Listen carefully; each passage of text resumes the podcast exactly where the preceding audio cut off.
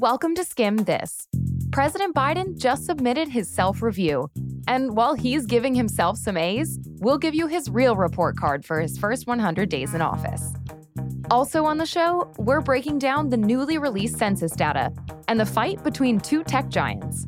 Hint if you're seeing pop ups on your iPhone this week, you've got a front row seat. Later, we've got the latest on India's battle with COVID and what the rest of the world is doing to help. We also spoke to an expert about combating vaccine hesitancy here in the US and why celeb focused PSAs are only half the battle. And does the phrase bedtime procrastination resonate with you? We'll break down the concept and hopefully help you catch some Z's. We're here to make you smarter and the news less overwhelming. Let's skim this.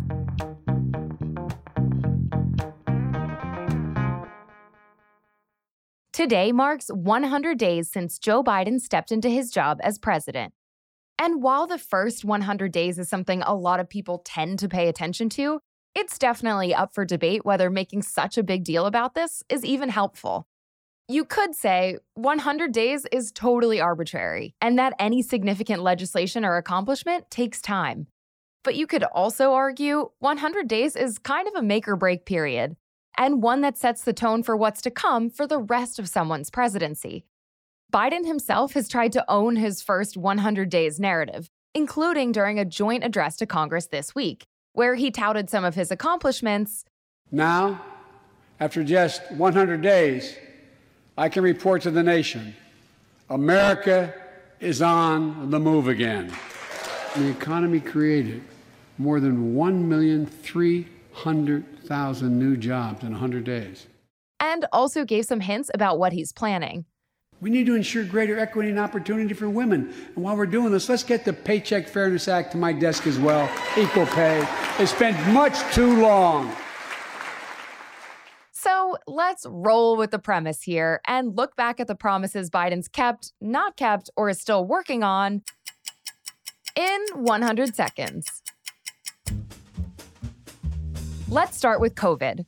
Biden took office pledging to distribute 100 million vaccine doses in 100 days, and he more than doubled that. He also pitched a $1.9 trillion COVID relief bill and initially wanted $2,000 stimulus checks and a $15 minimum wage within that bill, too. This one was a partial success. What's the sound effect for that? While Congress did pass a $1.9 trillion relief bill, the minimum wage increase was left out, and stimulus checks were trimmed to 1400 bucks. And this is where Biden's 100-day agenda goes in two directions. Things he said he'd do on his own, he's largely done, like rejoining the World Health Organization and the Paris Climate Agreement. Undoing President Trump's travel ban on several Muslim majority countries and his ban on transgender people serving in the military, but some things Biden said he'd do on his own, he hasn't, like creating a National Police Oversight Commission. Instead, he's now supporting a policing bill in Congress that's currently in limbo.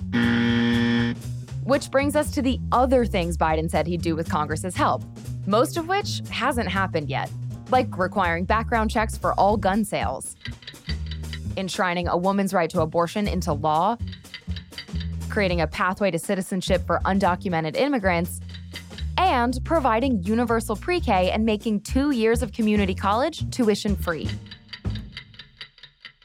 Some of those things could still get done, but ambitious laws historically get harder to pass the more time passes in a new administration. Which means people hoping for more big moves from Biden may want to watch what he does via executive orders. He could erase student debt or put more restrictions on guns. And foreign policy decisions, like ending the war in Afghanistan or negotiating a nuclear deal with Iran, are things he can also do on his own.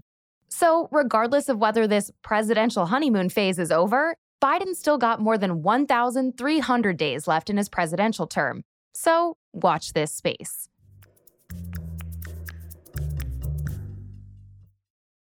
All right, let's get to a couple of the headlines from the week's news and give you a little bit of context. First up,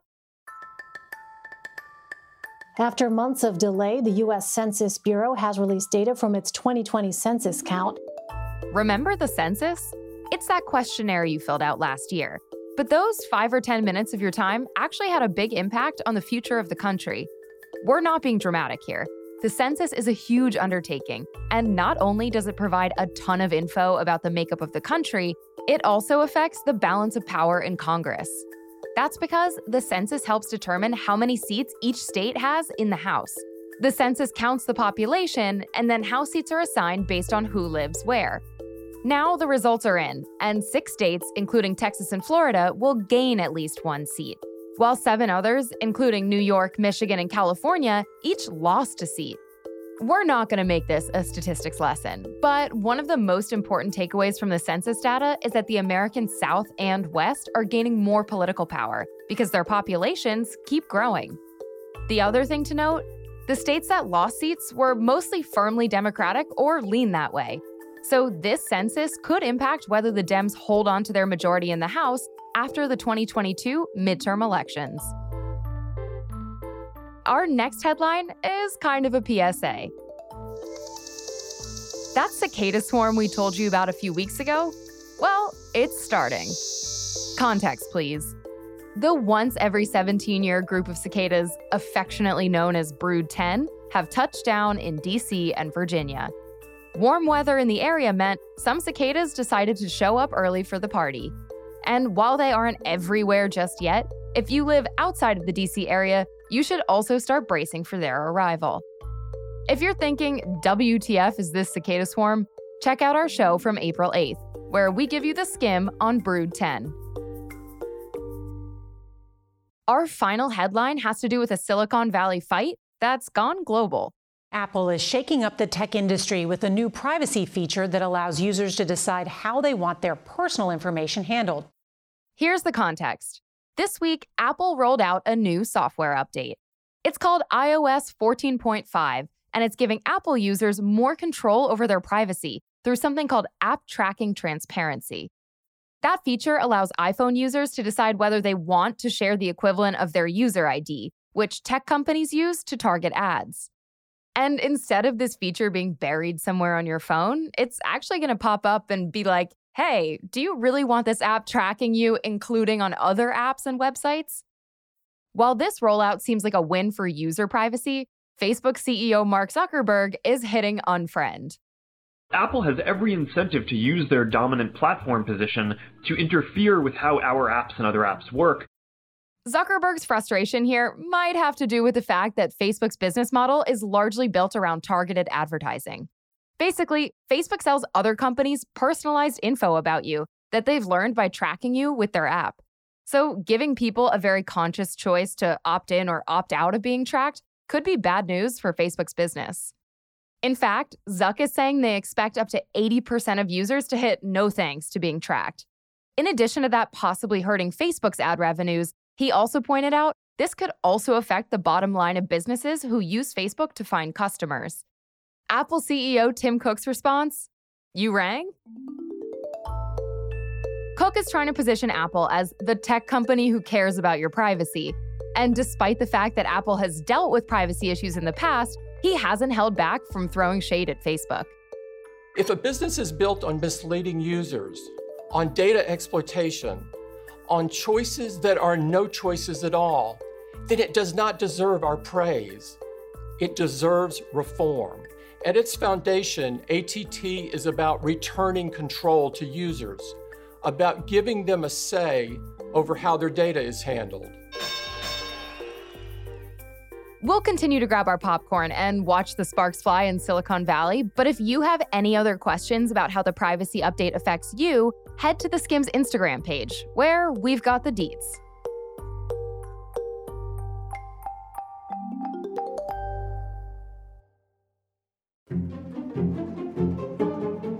On the podcast Full Release with Samantha Bee, Samantha Bee and her amazing guests talk about current events, politics, and more with the signature humor and witty banter you know from her TV show. Think Jane Fonda, Ilana Glazer, and many more. They play games that reveal how deeply competitive she actually is. And we're not gonna lie, it's a little intimidating. Because everything in 2021 is better than 2020, this year, you can expect even more fun and thought provoking interviews. Check out Full Release with Samantha Bee and subscribe now on Stitcher, Apple, or wherever you listen.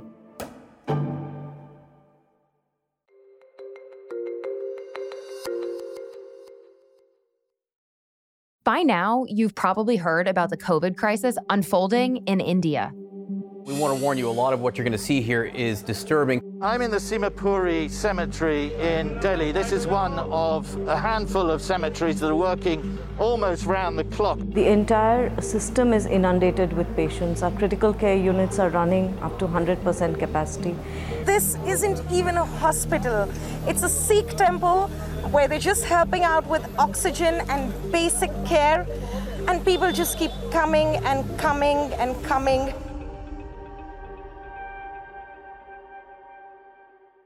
Let's step back for a second. India had been doing relatively okay through the pandemic. Cases peaked back in September and steadily fell until this spring. Public health experts say maybe people had a false sense of security. People went to religious gatherings and weddings, and also political rallies for Prime Minister Narendra Modi, who, as recently as January, had said, We've defeated COVID. But beginning in February, COVID cases started to rise again, and the government didn't seem to care. In February, India's health minister attended an event that was promoting an herbal medicine that could supposedly prevent and cure COVID, despite the Indian government previously saying that's totally not true. That same month, Prime Minister Modi's ruling party passed a resolution backing up his previous claims about India's victory over COVID. Meanwhile, cases have only continued to go up, and in recent days, India started setting and breaking global records for new infections. India has set another global record in coronavirus cases, reporting almost 380,000 new infections in the last day. Now, India's healthcare system can't keep up. News outlets are full of stories of sick patients being turned away from hospitals, which are running out of beds and oxygen. Desperate families are taking to Twitter to try to find ICU spots or oxygen tanks. More than 3,000 people are dying daily, and experts think that's a serious undercount. Instead of facing up to its past mistakes, Prime Minister Modi's government is cracking down on its critics. In the past week, it's been ordering social media sites to take down posts about the government's response that it says could incite panic. Regardless of who's to blame, the US, the UK, and other countries are now sending supplies to help COVID tests, PPE, oxygen, and ventilators. Experts say that help is crucial, not just for India, but for the world. Because the more cases there are anywhere, the higher likelihood that new COVID variants emerge and could spread around the world. That's already happening with this surge in India. A new strain that originated there last year is now popping up all over the world, including in the US. Longer term, public health experts say ramping up vaccinations will be key to India's recovery. Even though India is the world's biggest manufacturer of vaccines, less than 2% of the country's 1.4 billion people are fully vaccinated. That's why the US has said it's sending India raw materials to make more COVID vaccines. The US is also getting ready to send up to 60 million doses of the AstraZeneca vaccine overseas, and India is expecting a big share of those. That aid is crucial, but could arrive too late to turn things around. That's led some US senators to write to President Biden saying the US has to do more. And that, especially since the US is starting to get a handle on COVID, it's more important than ever to control the virus where it's most devastating.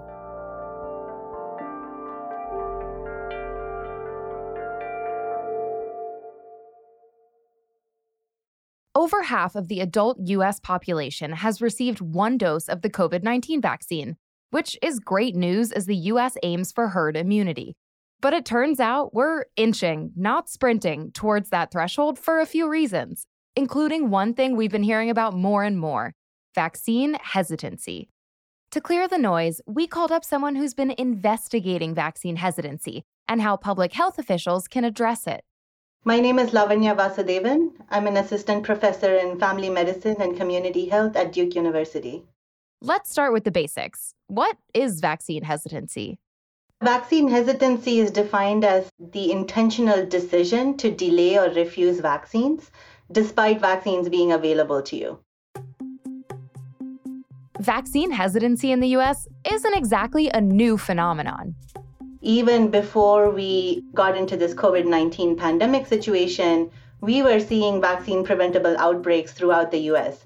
In fact, there is data to show that in 2019, every single state in the US had some vaccine preventable outbreak or the other. So, was it flu or measles or Hep So, at this point of time, we are seeing some of the ramifications of that existing vaccine hesitancy, but one that has been really exacerbated in the context of this pandemic.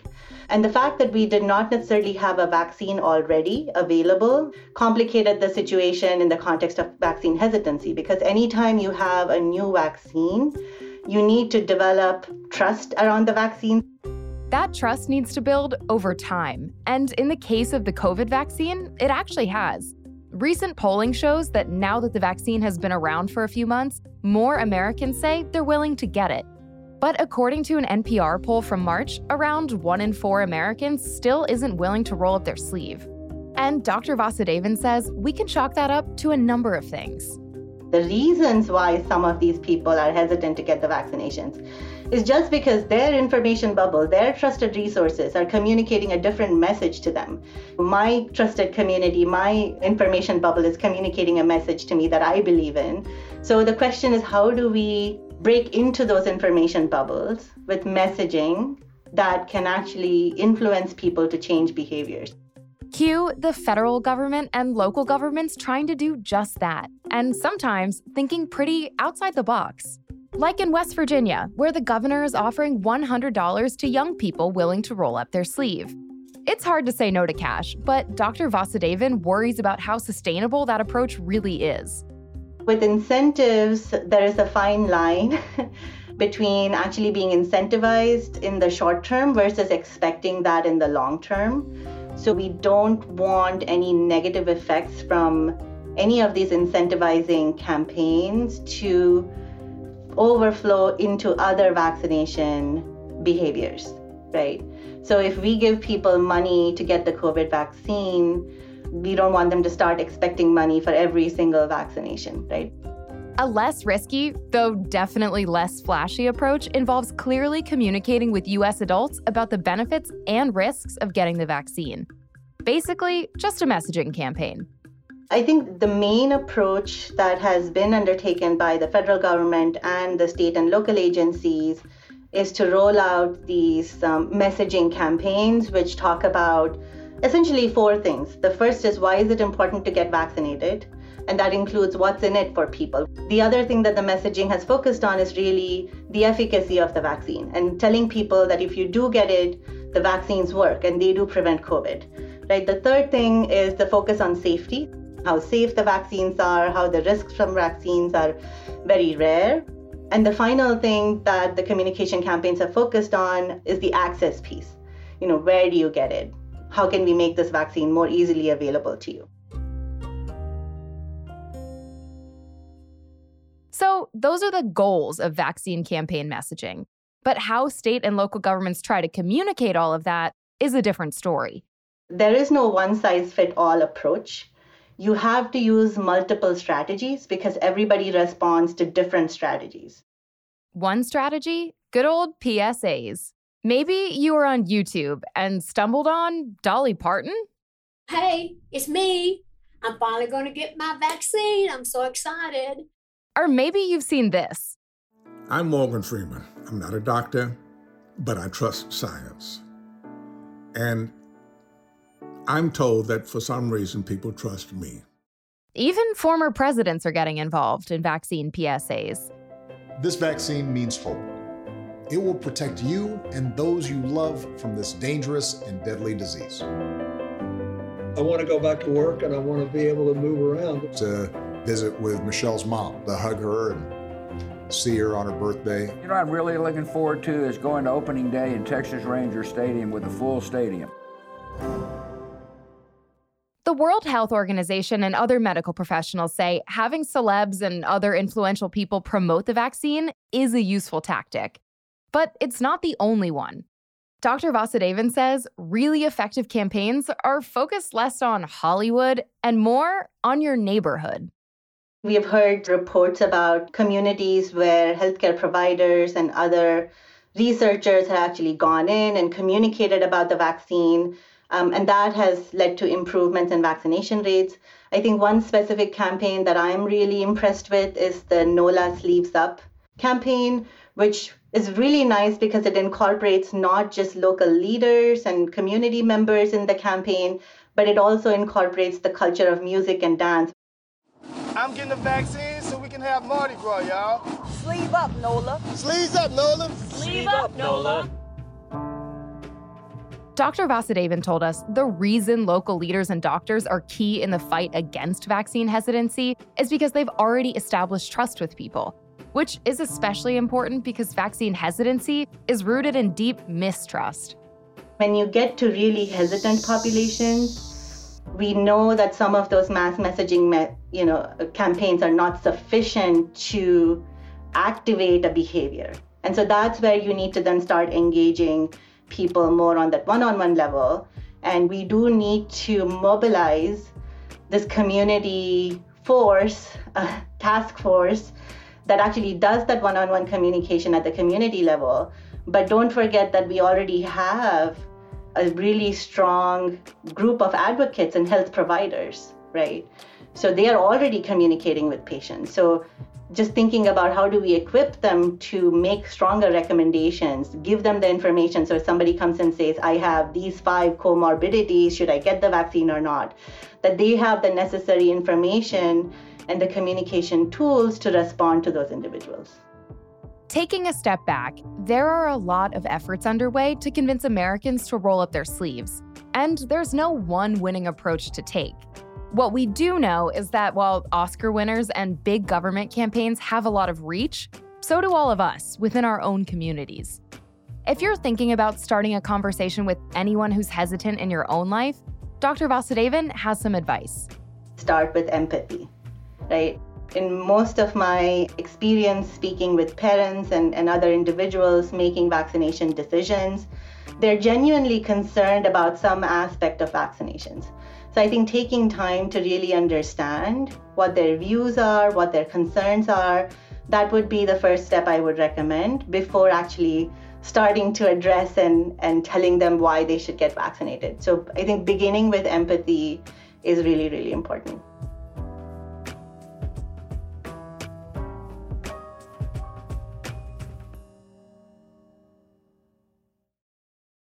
Sleep. Everybody loves it, but since the pandemic started, it feels like we're not getting enough.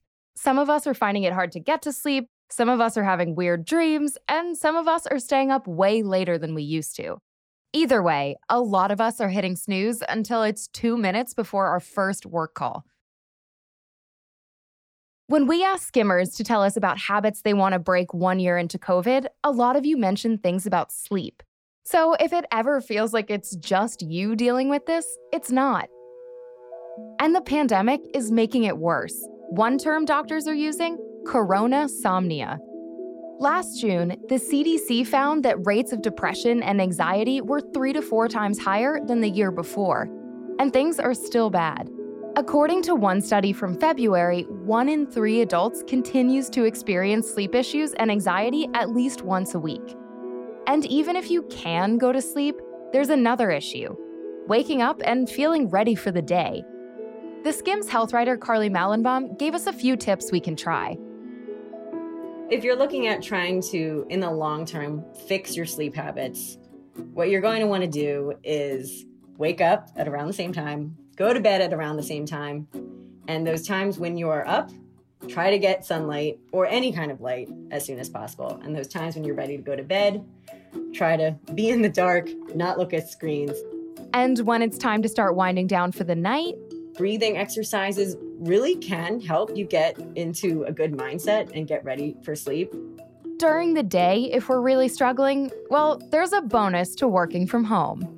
Naps can be helpful, especially just 20 minutes. It'll get you into the first stages of sleep and will help you feel refreshed afterwards.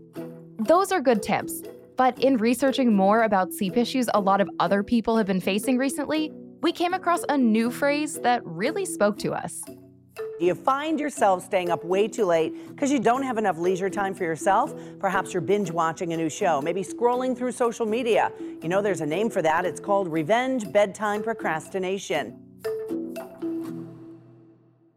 Revenge bedtime procrastination. We had to learn more, so we called Dr. Fuchsia Sirois. She's a researcher on health and human psychology at the University of Sheffield and one of the world's leading experts on procrastination. You know, it's the voluntary and unnecessary delay of an intended and important task, despite, and here's the real kicker, despite knowing you'll be worse off for doing so. Sirois says bedtime procrastination is actually a pretty new concept that came up when researchers in the Netherlands did a study and found, oh wow, this is actually really common. People were saying, all oh, you know, I've got an important interview tomorrow. I've got an important day coming up. I really need to get to bed early. And yet they were like, you know, two, three hours past their intended bedtime, surfing social media or reading. And then, of course, the next day, recognizing that this isn't good for me. Like, I'm, I'm exhausted. I'm not going to be able to perform my best. If you feel incredibly seen right now, apparently early research shows bedtime procrastination is on the rise since the start of the pandemic. And that's concerning for two reasons. First, routinely getting too little sleep is associated with a range of health problems, from a weakened immune system to a heightened risk factor for diabetes or heart issues. And second, Sirois says bedtime procrastination is a hard habit to break. You get an immediate reward, but the cost comes later. And, and, and even just your own self criticism or self judgments about, oh, what did I do? Why am I doing this sort of thing? Why am I procrastinating? And you start the shame spiral. And then that negative mood filters right back in on top of what you were already feeling bad about, making you feel worse and putting you in this sort of spiral of procrastinating. And that's where you can take just doing it occasionally and it can turn into something more habitual or sort of what we call chronic procrastination where it's almost like a personality trait now and that's your sort of your mo for dealing with uncomfortable things while other sleep related problems can sometimes be addressed by shaking up our sleep routines or taking a nap Sirois says addressing sleep procrastination requires a different approach. That's because it's often our negative feelings, not a physical inability to sleep, that's at the root of the problem. So the first thing is obviously to find other ways to regulate those negative feelings, right? That can start by realizing that even though it's tempting to respond to stress or anxiety by avoiding them, that's the exact response that leads to bedtime procrastination in the first place. We have to become aware that that's going on and ask, why am I feeling this way? Be curious about those negative feelings rather than running away from them. And then there's a number of different approaches that can be used. There's some hardcore research showing that gratitude. People who practice sort of the simple three good things, or what are three things that you're grateful for today? What are three good things that happened to you today? And just sort of reflecting on those before they go to sleep, actually had slept longer and had better sleep quality. And the reason was is that it helped dial down those negative pre-sleep thoughts that tend to keep people up at night or keep, wake them up in the middle of the night. Also, one of the areas that I've looked at is something called self compassion, where you basically don't give yourself such a hard time about the procrastinating because that just layers on top of it, right? So you, you say, Yeah, I stayed up later than I wanted to. I'm not too happy with myself about it. With self compassion, it's recognizing that you're human. You're not the first person to engage in bedtime procrastination, nor will you be the last. But that doesn't mean you have to kind of be happy with that behavior either. You can still be unhappy with it, and then that will give you the motivation now that you've taken down the shame and all those self critical thoughts. It just feed back into that negative loop, and it puts you in a more level place where you can be a little bit more okay, where do I want to be with this? I need to you know break this habit and I need to kind of get back on a regular sleep schedule. If you want to read more about Dr. Sirois's research, learn more about revenge sleep procrastination, or just want to know how to get a good night's sleep, check out the links in our show notes.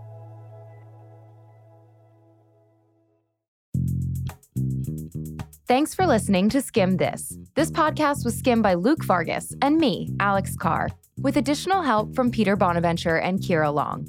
Our head of audio is Graylin Brashear. Skimm This will be back in your feed again next Thursday. Until then, for more Skim and to sign up for our daily newsletter, head on over to theskimm.com.